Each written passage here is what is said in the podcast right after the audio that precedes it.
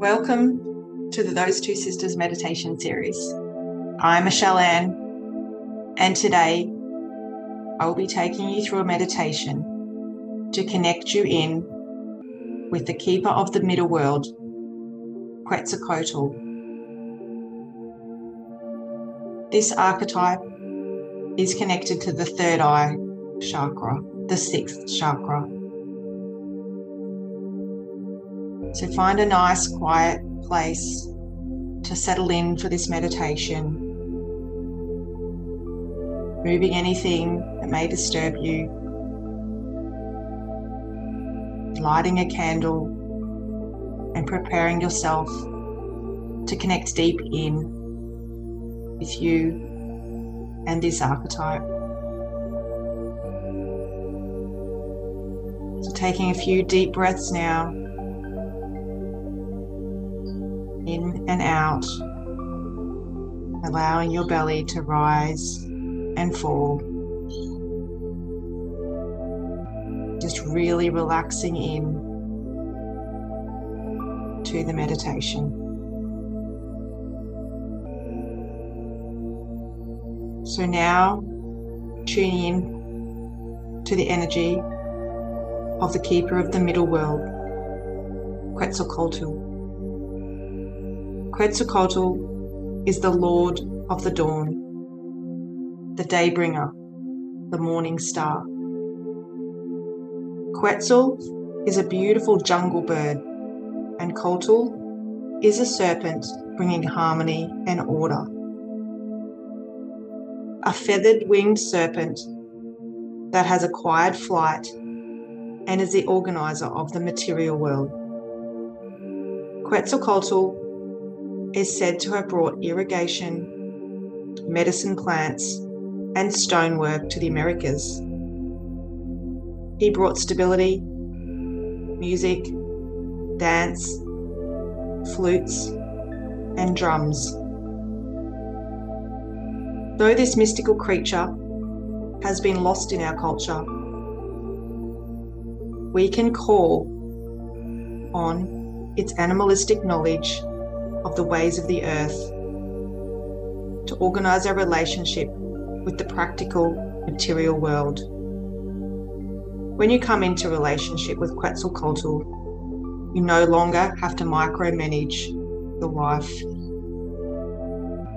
The attributes of Quetzalcoatl are very similar to those of Manco Capac and Mama Ocllo in the Inca tradition. As children of the sun, they were given the task of founding the Inca Empire. They were also mythical characters, said to raise out, sorry, to rise out of the waters of Lake Titicaca.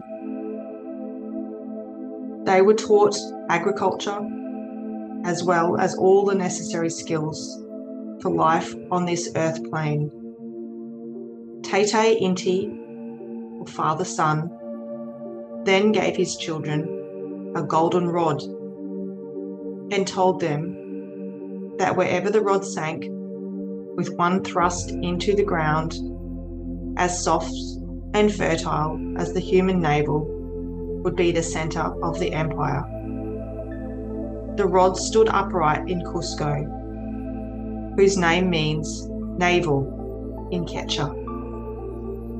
Manco Capac and Mama Ocllo won the local people over by teaching them a more advanced form of civilization.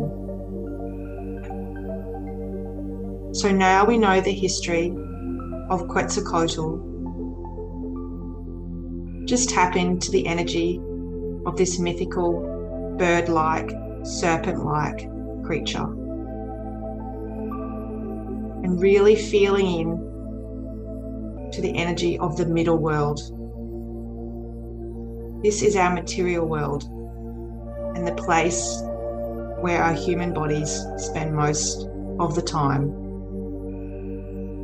So, after we tap in to the essence of this archetype, it allows us to go through this world with far less stress, with less micromanaging, and knowing that we are here on this plane to exist, to flourish,